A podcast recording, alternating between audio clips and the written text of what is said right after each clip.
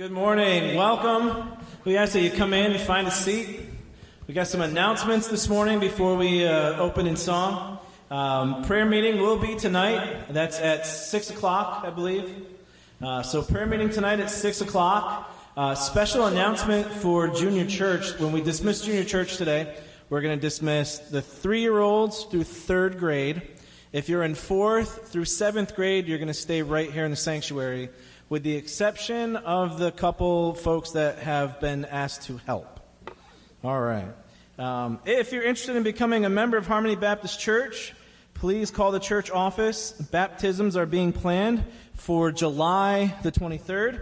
Young at Heart will be celebrating the 4th of July on July 3rd, which is Tuesday.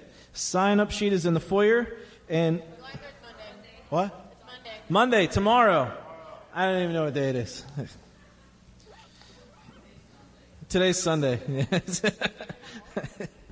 Uh, we'll be hosting a meet and greet with the Chris. They're the missionaries from Thailand. That will be next Sunday following the church service.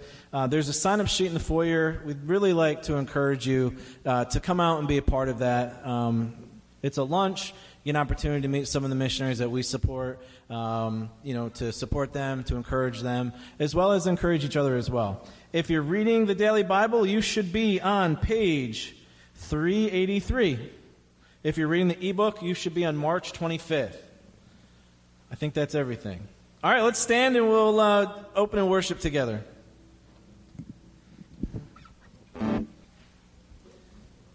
guys ready? All right.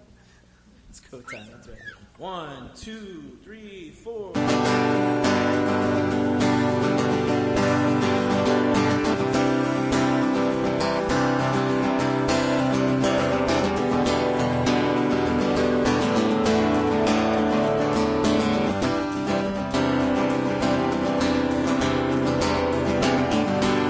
Breaks the power of sin and darkness, whose love is mighty and so much stronger. The King of glory, the King above all kings.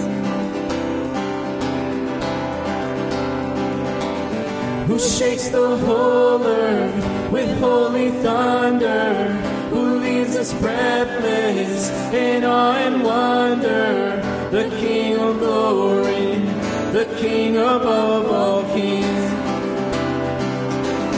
This is amazing grace. This is unfailing love. That you would take my place. That you would bear my cross. You lay down your life.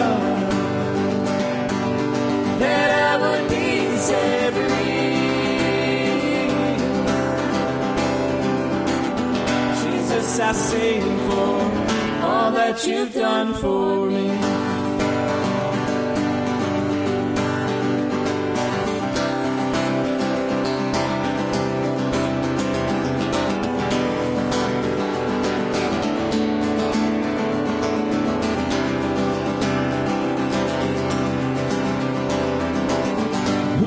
Our chaos back into order? Who makes the orphan a son and daughter, the King of glory, the King above all kings.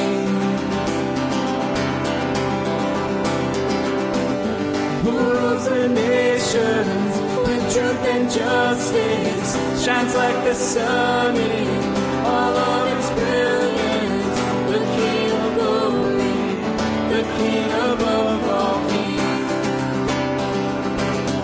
This is amazing grace. This is unfailing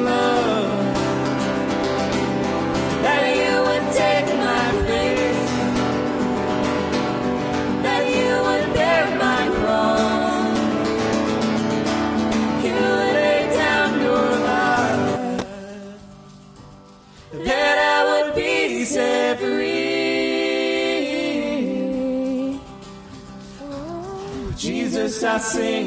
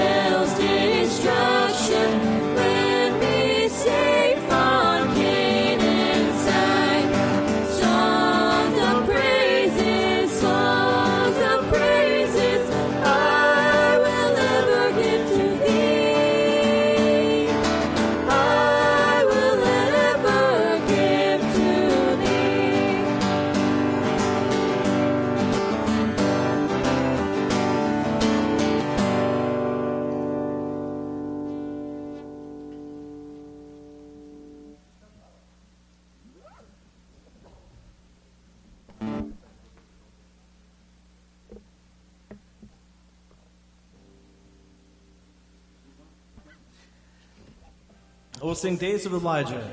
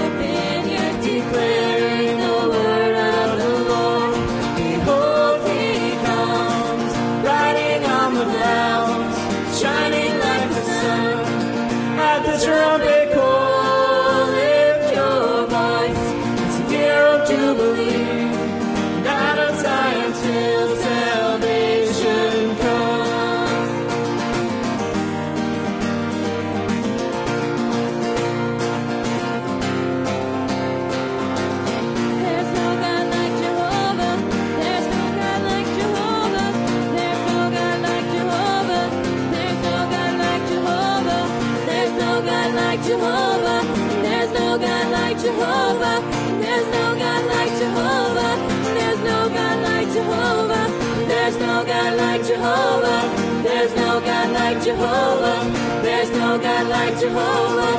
There's no God like Jehovah. There's no God like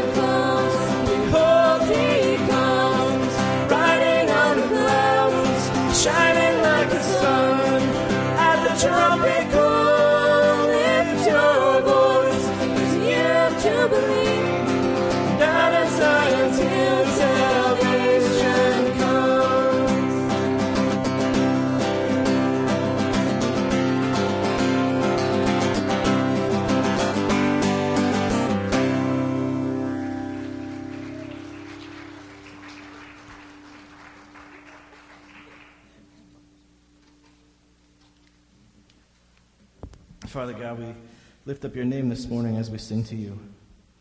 Lord, we open our hearts, we open our hands to you, we open our ears, we open our minds. Lord, be with us as we pray. Lord, be with us as we sing and as we worship.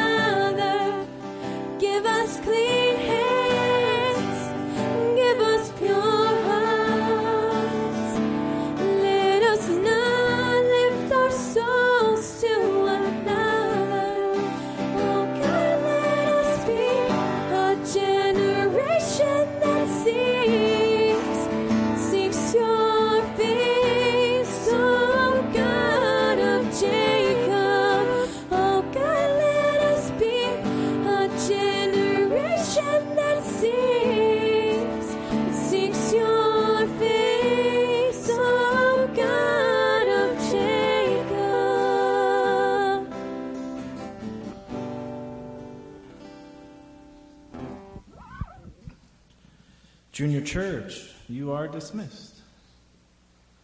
And please be seated.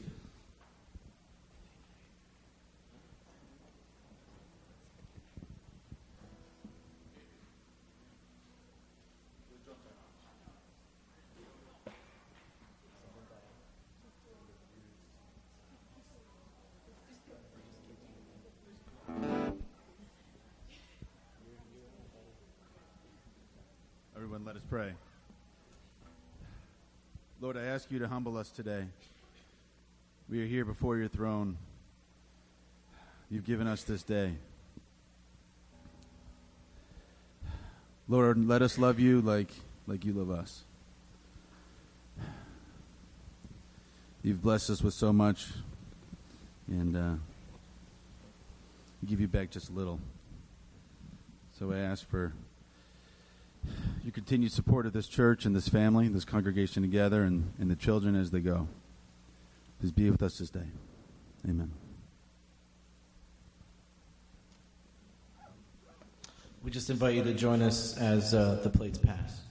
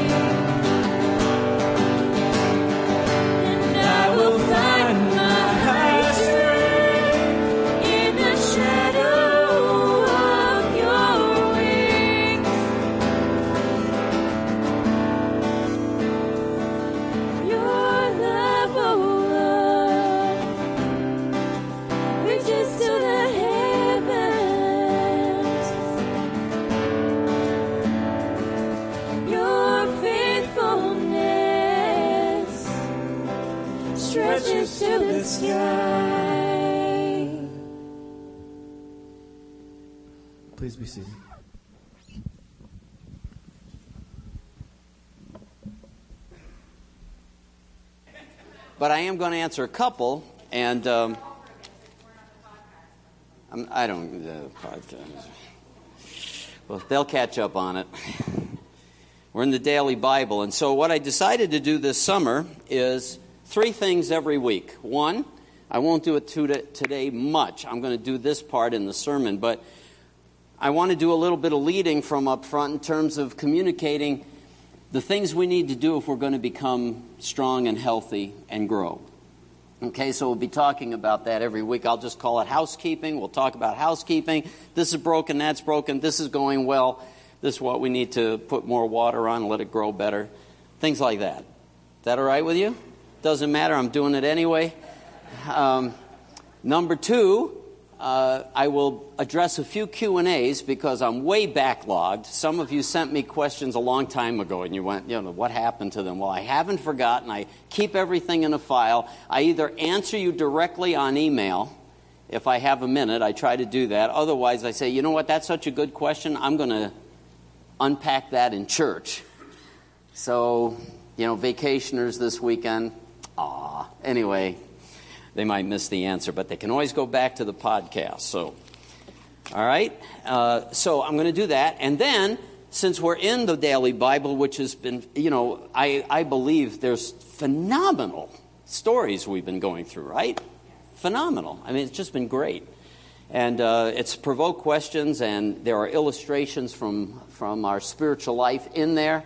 And uh, so I'm going to unpack at least one lesson every week from the Daily Bible. So starting today, it'll be the Daily Bible series, all right? We're going to be working our way through that. So that's what the Daily Bible looks like.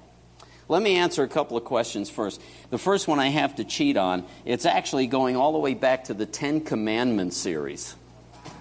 Remember that? It was ancient history, wasn't it? It's like, that was my last series, anyways. It wasn't too far back. Uh, it was the, um, the discussion of worshiping God. You might remember the quote that I used, the little joke about how we treat God sometimes. Stan, Stan says, My wife treats me like I'm a God. Remember that? How many men want to say that? That's right, my wife treats me. Anyway, sorry. Steve, so she worships, honors, and obeys you? Stan, no, she ignores me until she wants something. Which is how we treat God a lot, right? All right, so here was the question Sabbath, how much trouble are we in? In Exodus 31, Moses instructs the Israelites to observe the Sabbath day or be put to death. How have we gotten so far away from those instructions? Well, starting next week. No, not really. No, because I think the reason we get so far, some of it is historical, some of it for us in our generation is cultural. It really is. Our culture, God doesn't exist anymore, so Sunday is not anything special any longer. Well, it's special for other things. But uh, it wasn't always that way. Even in the church, even in the church, and in the church in America, in early America, the Sabbath was taken very seriously. a day to set apart for God. So let me just say, because of grace, we're not executed. Thank you, Jesus. Also, we're not under law as if it was a sin for some people not to be here this weekend when they're traveling and seeing other people and their families or whatever it might happen to be. However, if you know my little catchphrase, pendulumitis, my little word I make up, we tend to go from mistakes on this end of the spectrum, we swing our pendulum way over to this end of the spectrum and do equally opposite destructive things. And I think that certainly happened with the, uh, with the issue of the Sabbath. Let me just say this that um, some of our, our um, decisions in that impact the church, which is part of my housekeeping I'll need to address. It impacts the church and its effectiveness. It impacts our relationship with Christ, whether we're really worshipers or not. It's impacting us as well.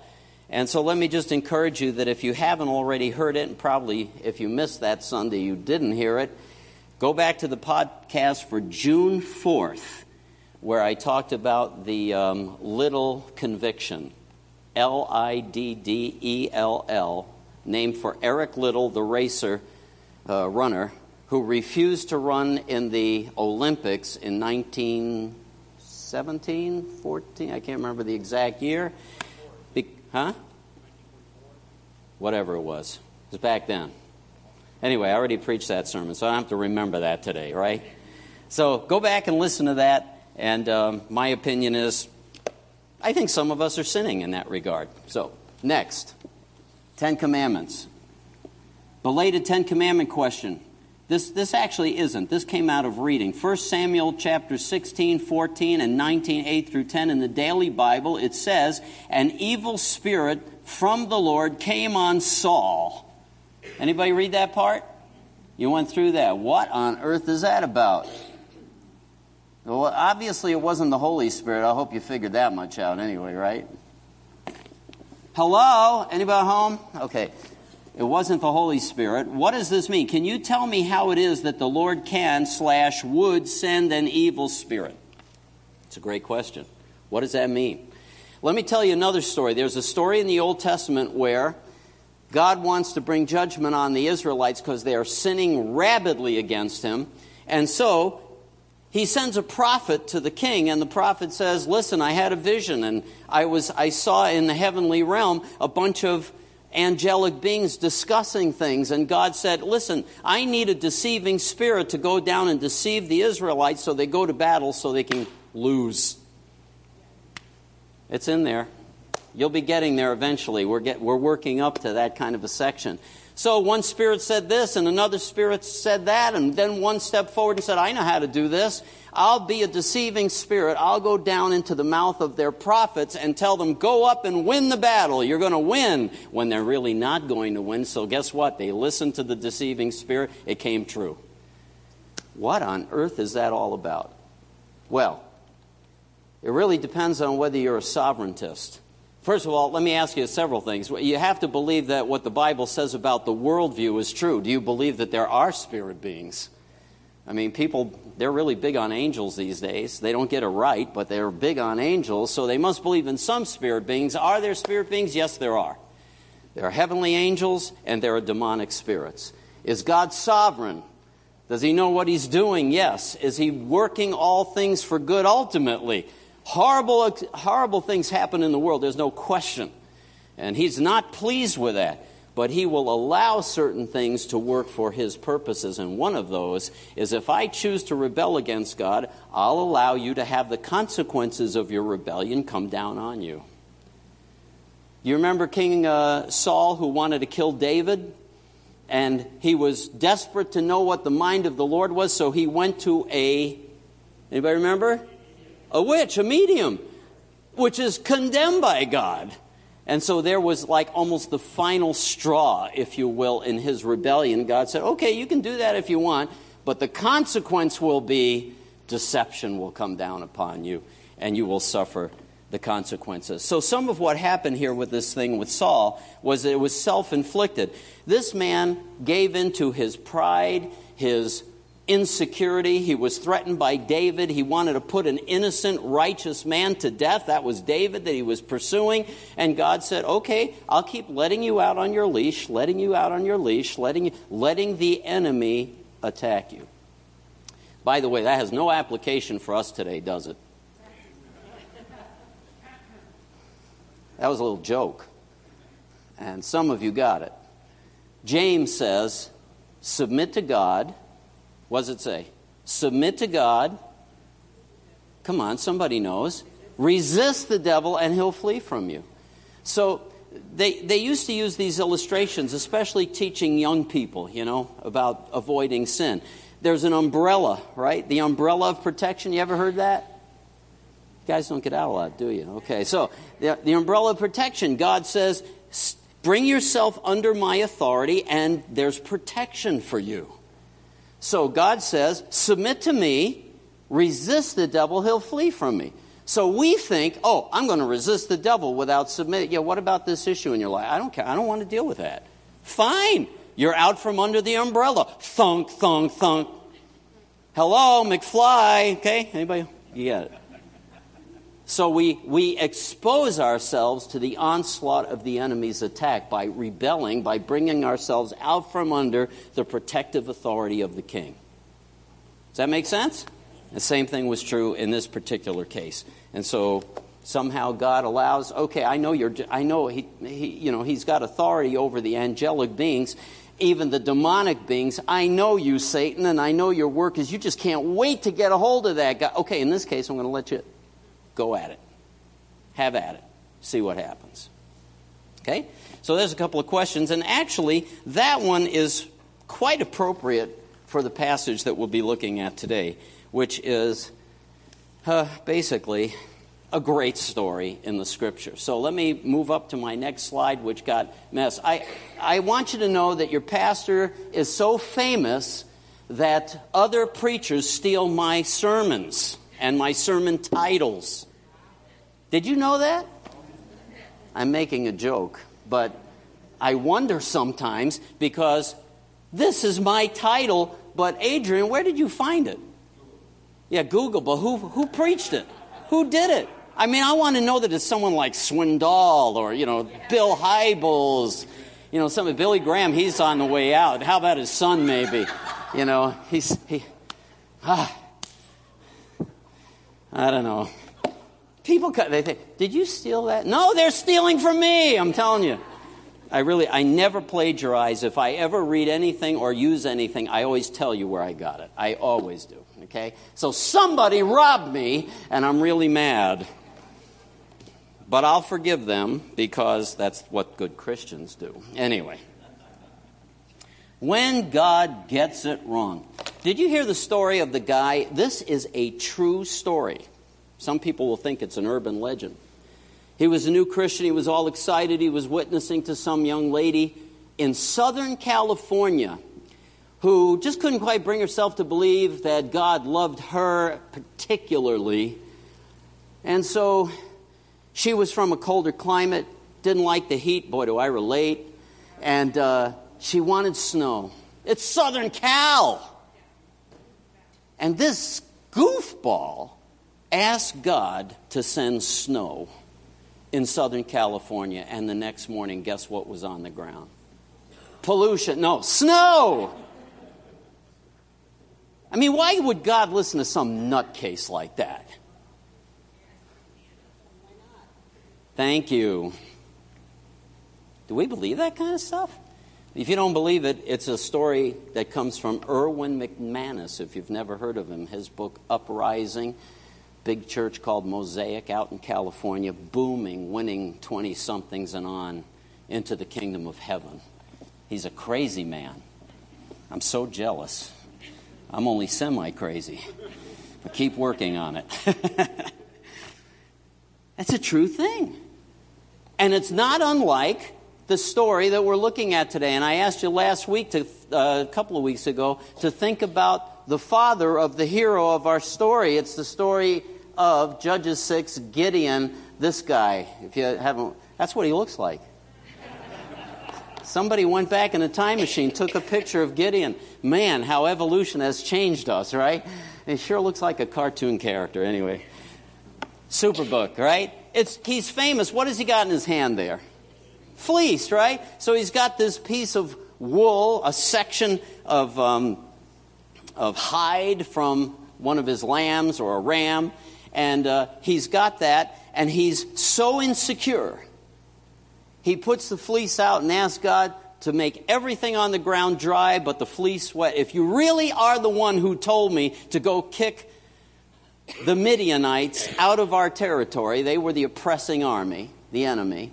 If that's really true, make this happen. And God does it. It's like snow in southern Cal. And then he's so stinking stubborn and nervous. I mean, this guy's a wuss. You, you, you don't know where I'm going, do you? You're all looking at me like, no, no, I'm not really sure yet, Lord. Don't, don't be upset with me because you do this again only in reverse. This time, let the ground be soaking wet and the, the fleece dry as can be. And God said, No, you're done. No, that's not what happened. Who knows what happened? He did it. And everything God said was going to happen actually happened. So God uses that to reassure an insecure Christian to obey him. Ooh. It's too bad that the Old Testament isn't relevant to us at all today because I just really have nothing else to say. We're going to pray and go home. Not really. So, by the way, can I just mention, you've all, you, in fact, this is so famous even in the world, we use the expression, I'm going to put out a fleece, right? Should I buy that car? Here's how I do it I get a salesman pressuring me, oh, this baby is beautiful. This car will not be here tomorrow. If you don't buy it right now, it won't be here tomorrow. My reaction is always, yes, you're right, it won't be here tomorrow, but it won't be in my driveway either. See you later.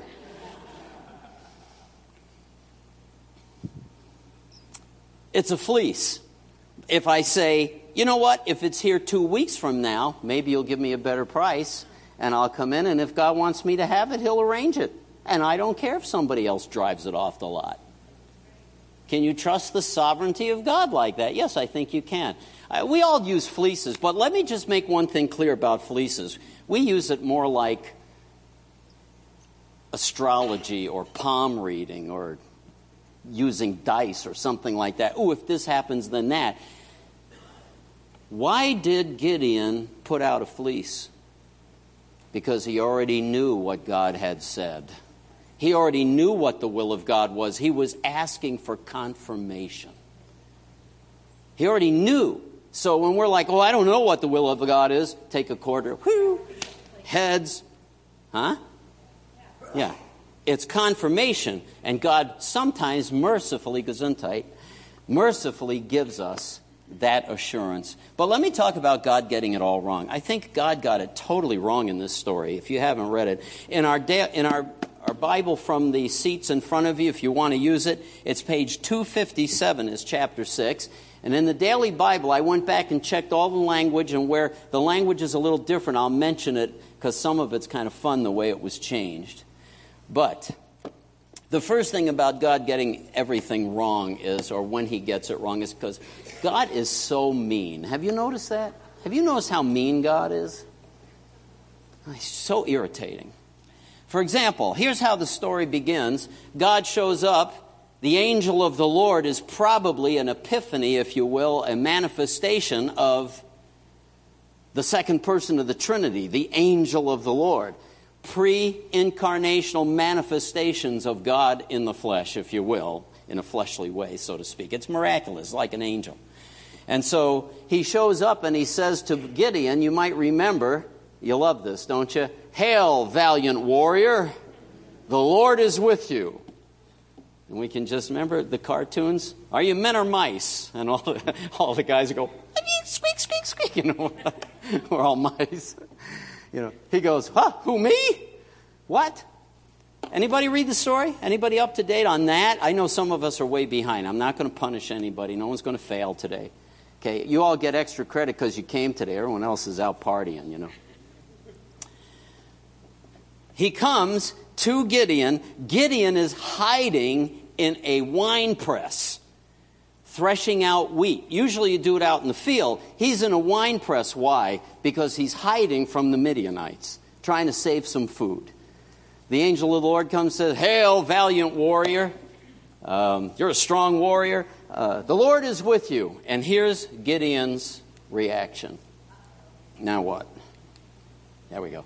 Gideon said to him, Oh, my Lord. Now, the uh, Daily Bible, I like it better it, on this one. He goes, Pardon me. Uh, excuse me? Uh, could you repeat that, please? Oh, my Lord, pardon me. If the Lord is with us, do you, you remember the Star Trek where there was a, an alien trying to play God and they wanted to steal the, the spaceship? You know, the. the it, I'm sorry, that's where I live. You know, what can I say? And, and Captain Kirk steps up to this being that's making believe he's God says, Excuse me, why does God need a starship? You don't question the Almighty. I know that, but excuse me, why does God need a. That's, that's Gideon right here. Wait a minute. uh, Maybe I missed something here. Oh, my Lord, if the Lord is with us, then why has this happened to us? Interesting. God says to him, singular. I went back and checked the Hebrew. The Lord is with you, singular. He says, well, if the Lord's with us, but that's not what he said anyway, because right now the Lord isn't with us until we get back on task. He's not. Behold, the Lord is with you, mighty warrior. Then why has all this happened to us? And where are all his miracles which our fathers told us about? We heard about the Red Sea. All the nations still talk about that. Did not the Lord bring us up from Egypt? But now the Lord has abandoned us and given us into the hand of Midian. And I love the angel's response to that. Dude, go in this your strength and deliver Israel, huh? How come you're not with us? We're all messed up. You're not helping us. That's what I'm now that's what I'm talking about. The angel says, "Yeah, you're right on." Why is he responding like that? Because he understands that Gideon gets it. Gideon gets that there's something wrong. Something's broken here. Go in this your strength and deliver Israel. He probably recognized some of what the earlier portions of the passages in Judges tell us. Why is it like this? Because the children of Israel followed the Lord all the days of Joshua and the elders of his generation. And then another generation grew up who did not know the mighty acts of God. They did not know the Lord, and they worshiped and served the Baals. Here's exactly what it says they provoked the Lord to anger. They forsook the Lord and served the Baal and the Ashtaroth, these um, uh, fertility gods. Baal and all the female counterparts. Ashtaroth, which were plural. That's a plural word, the OTH on the end. And the anger of the Lord burned against Israel, and he gave them into the hands of plunderers who plundered them. And he sold them into the hands of their enemies around them so that they could no longer stand before their enemies. God is so mean. Right? He's so mean. Just as he promised them.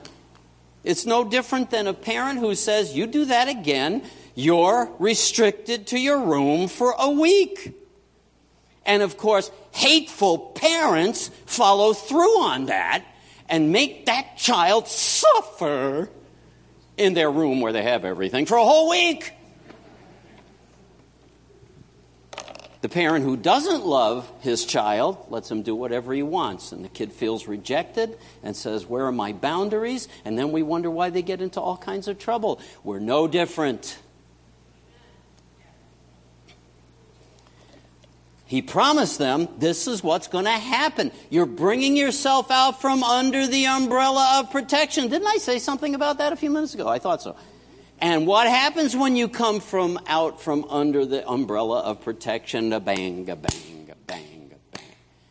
Now, this is hardcore warfare type stuff. In our lives, it's warfare, it's just more subtle.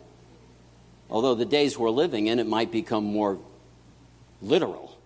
But It's warfare. We're under attack. We're oppressed because we rebel. We don't listen. And then we get mad because he's so mean.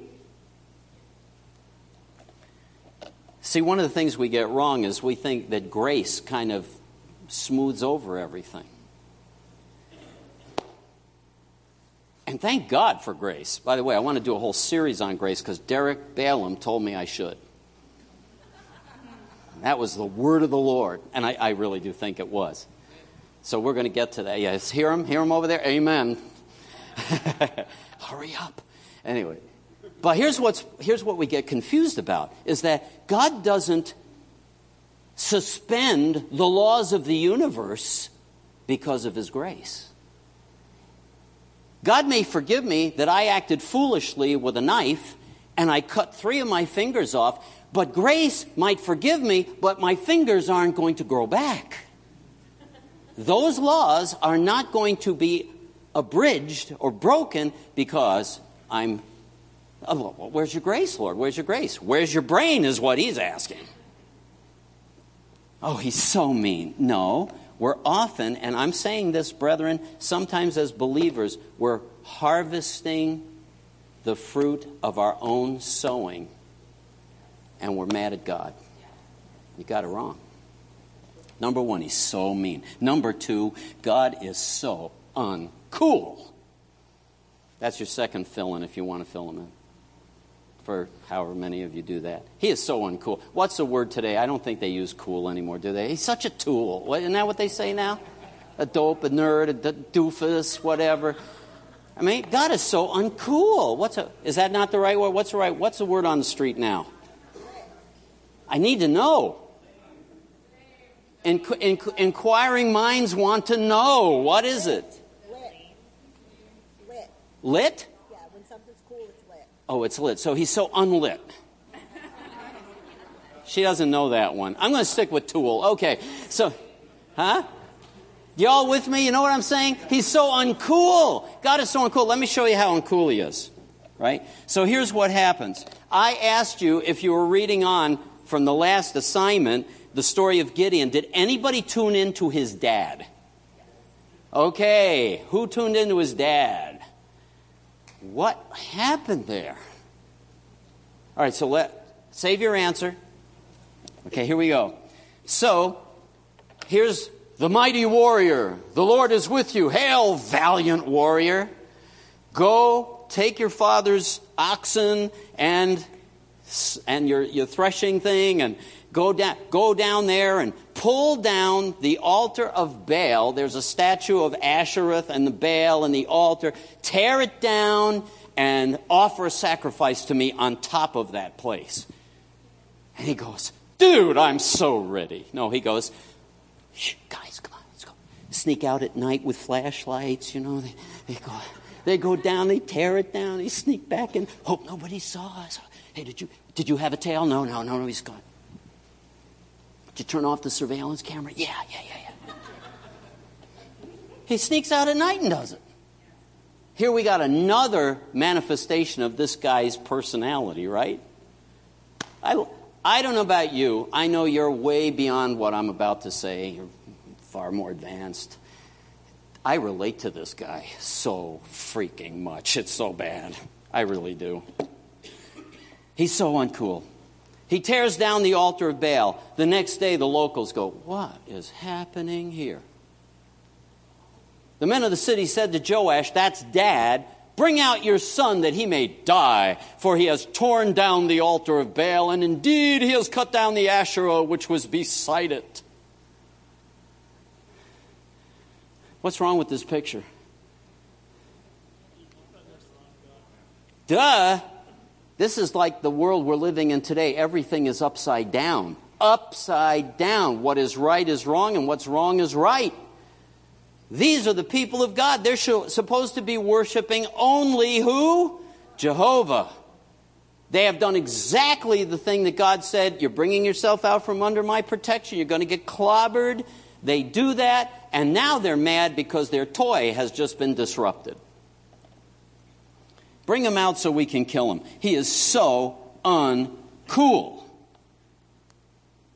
I mean, isn't that really what's going on? Why are the children of Israel in this stupid condition? Because they're doing what everybody around them was doing. This is what everybody else is doing. How many times till uh, ad, ad nauseum? Everyone's doing it, Dad. Everyone's doing that, Mom. No, everybody isn't. Our morals are upside down. In fact, it's very interesting. If you read it, um, I think it's in this version, verse 26. Let me just check. Verse 26. I think it's, yes.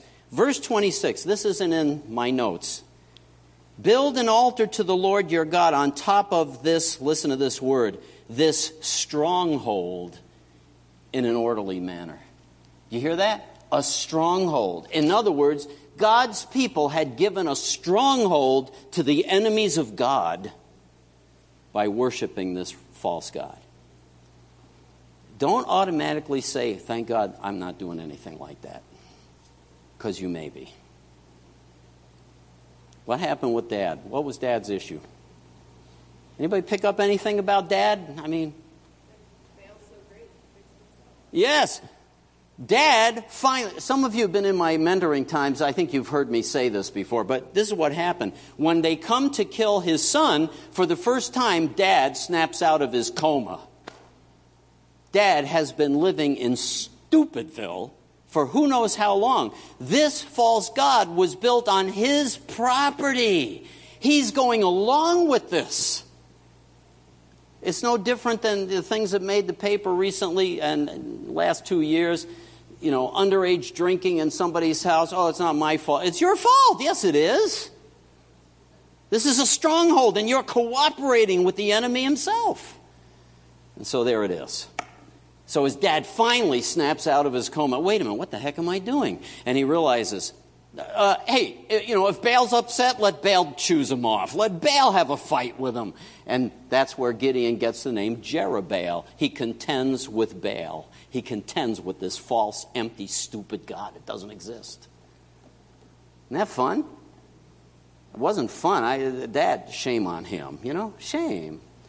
Gideon's wheels must have been going around, and that's why God pulls him aside and says, Hey, almighty war, valiant warrior. Hey, if I'm a valiant warrior, if you're with us, where are you? What's happening here? He goes, Now you're talking. Go in this your strength and deliver Israel. Let's set these things right that are all wrong. And that's just what he decided to do. It's a great story. I don't know, I like stories like this.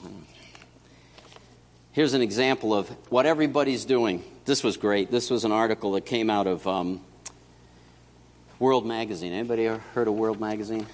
Pretty good stuff. This was uh, on their website. Sex and gender study. Less sex education leads to less sex. Now get out of town.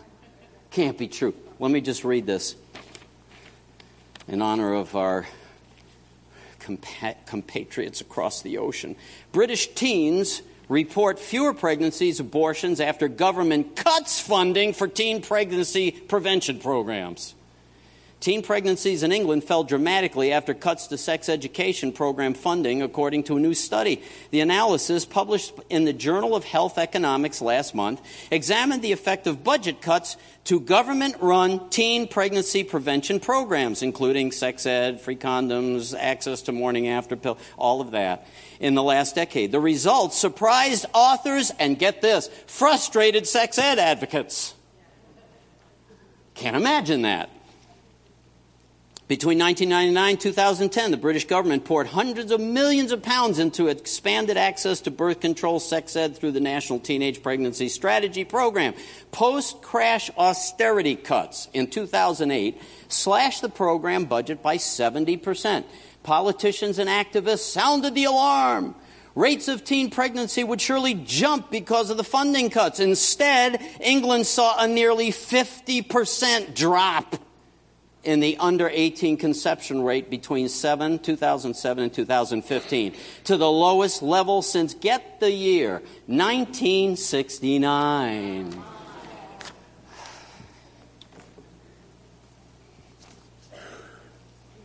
This is an editorial.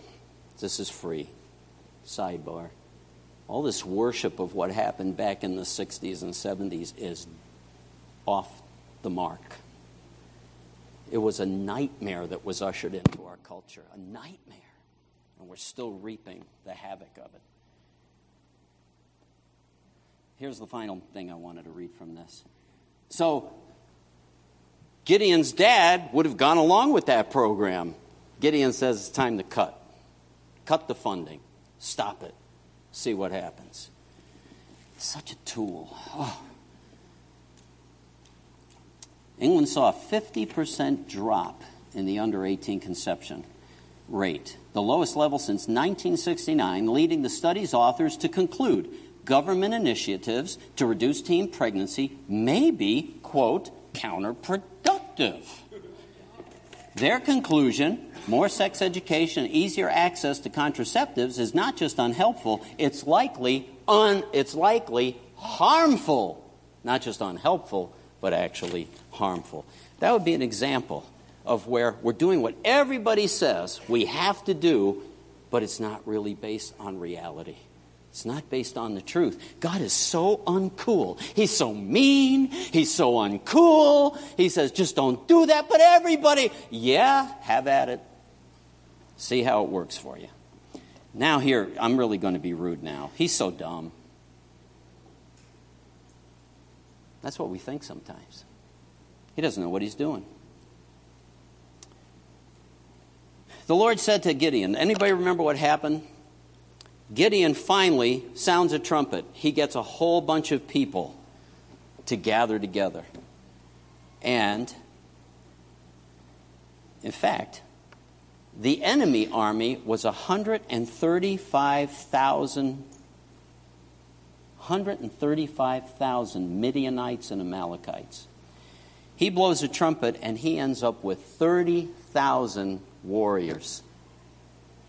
30,000 against 135,000 enemy troops. And God just doesn't think clearly, it's obvious, because he says, The Lord said to Gideon, The people who are with you are too many for me to give Midian into your hands. Got too many. This isn't going to work out well. Israel will become boastful, saying, My own power has delivered me. Now, I don't know about you doing the math 30,000 against 135,000 seems like that would be pretty amazing odds to overcome as it is. God says, Not, not good enough. I want it to be more spectacular than that. No good. So the first thing I want you to do is ask everybody who's got nervous nervousness, their knees are shaking, they're I don't know if I want to do this, Gideon. Send them home. So they send all them home. It's only 20,000. Now he's got 10,000. 10,000 to 135,000. God is so dumb. He says, no, not good enough. Get rid of them too. Here's how we're going to sort it out. Everybody who drinks like this, we're going to keep him. Everyone who goes down facing the water, and people think, oh, it's because they were more alert. Eh, we don't know. It's, it's God. It has nothing to do with how talented you are, who are the best. That's the whole point. The whole point was, I'm going to use these guys. They're not even going to have to lift their sword to begin and win this fight. Anybody read the story? You know what happened. Smash the bottle.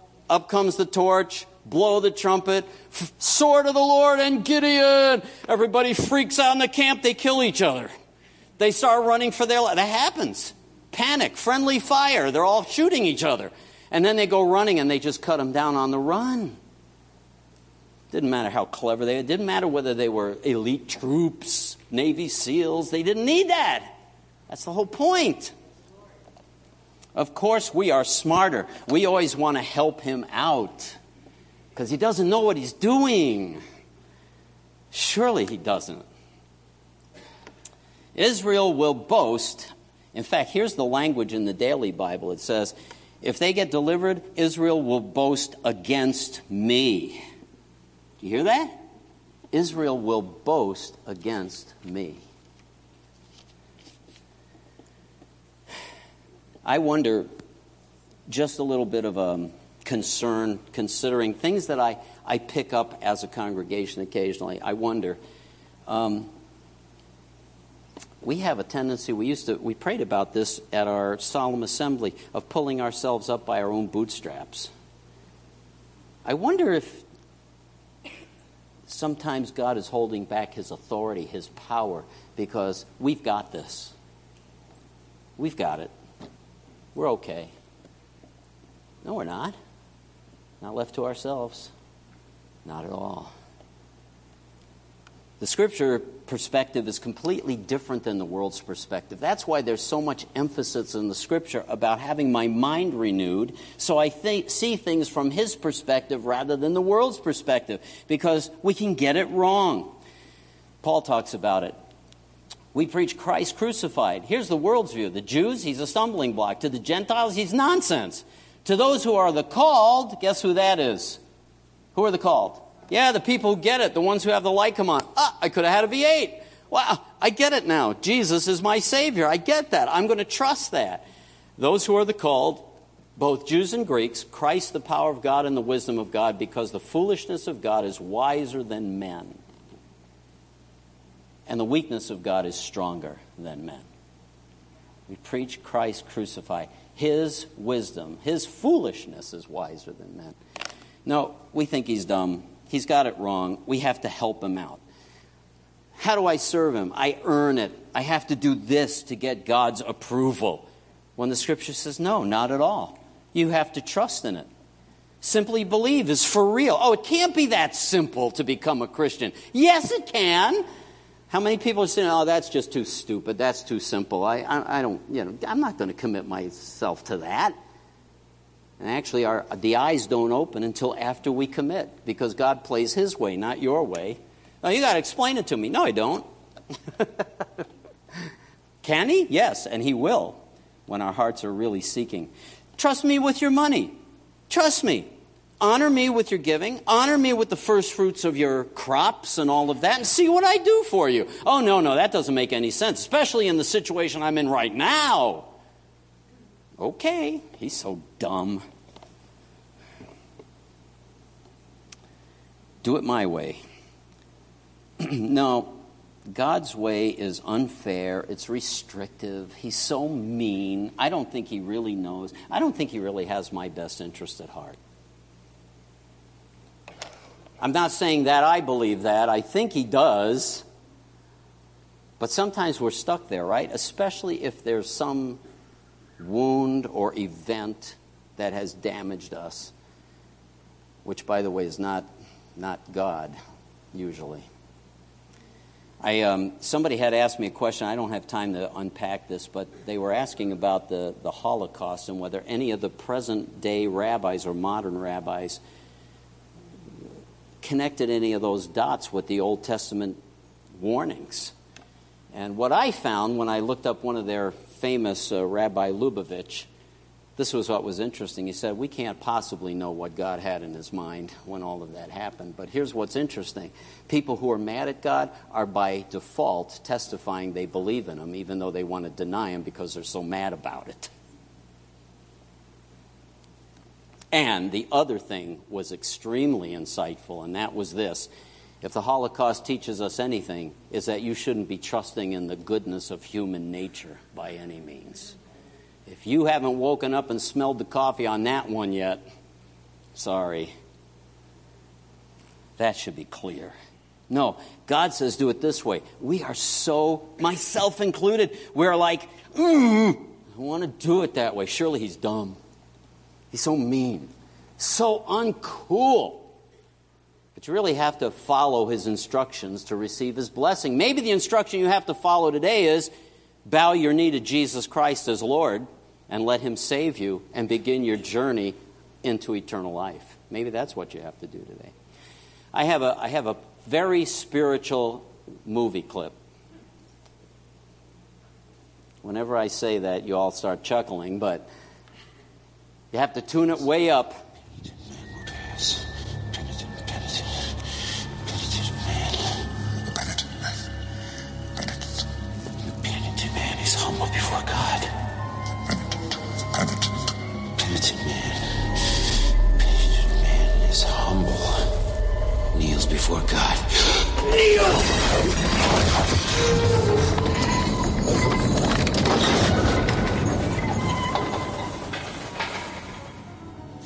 through! He's through. The penitent man must kneel. What would happen if he didn't kneel?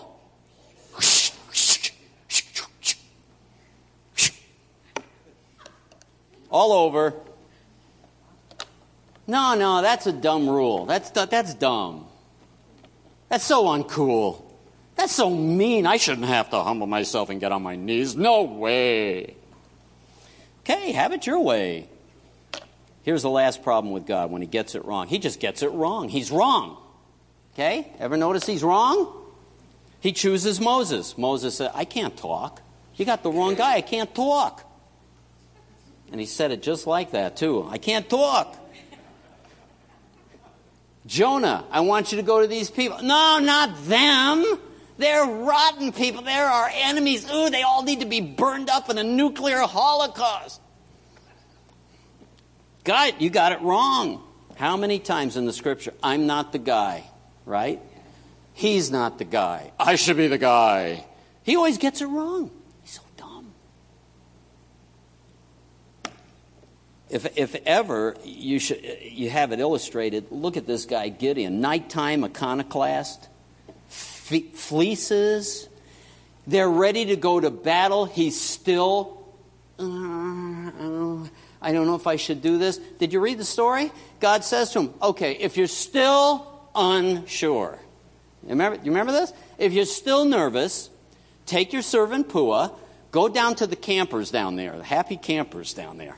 He goes down to the campsite of the enemy, and two men are talking. And the enemy says, I had a dream last night. It was really troubling. This tumbleweed ran into the camp hit our tent, and the tent fell flat. And the other guy goes, This is nothing less than Gideon coming to clean our clock. That's not an exact quote, but it was pretty close. And, and it says, that time, Gideon bowed down and worshiped. Okay, enough second guessing. He goes back up, let's go do this, and they win. They deliver the Israelites from the oppression of their enemies. Really, from God's perspective, it was a bad choice. God chose 300. That's not a movie about Spartans, by the way. It's 300 warriors who win the day, start the battle, and get it. We have opinions about things. Oh, this guy, he's got so much talent. He's a great tennis player. He would be a fantastic Christian. Maybe maybe radically crash and burn because we take someone like that, we make him a celebrity, everybody, oh, whoa, whoa, and three weeks later he's in trouble in some moral failure.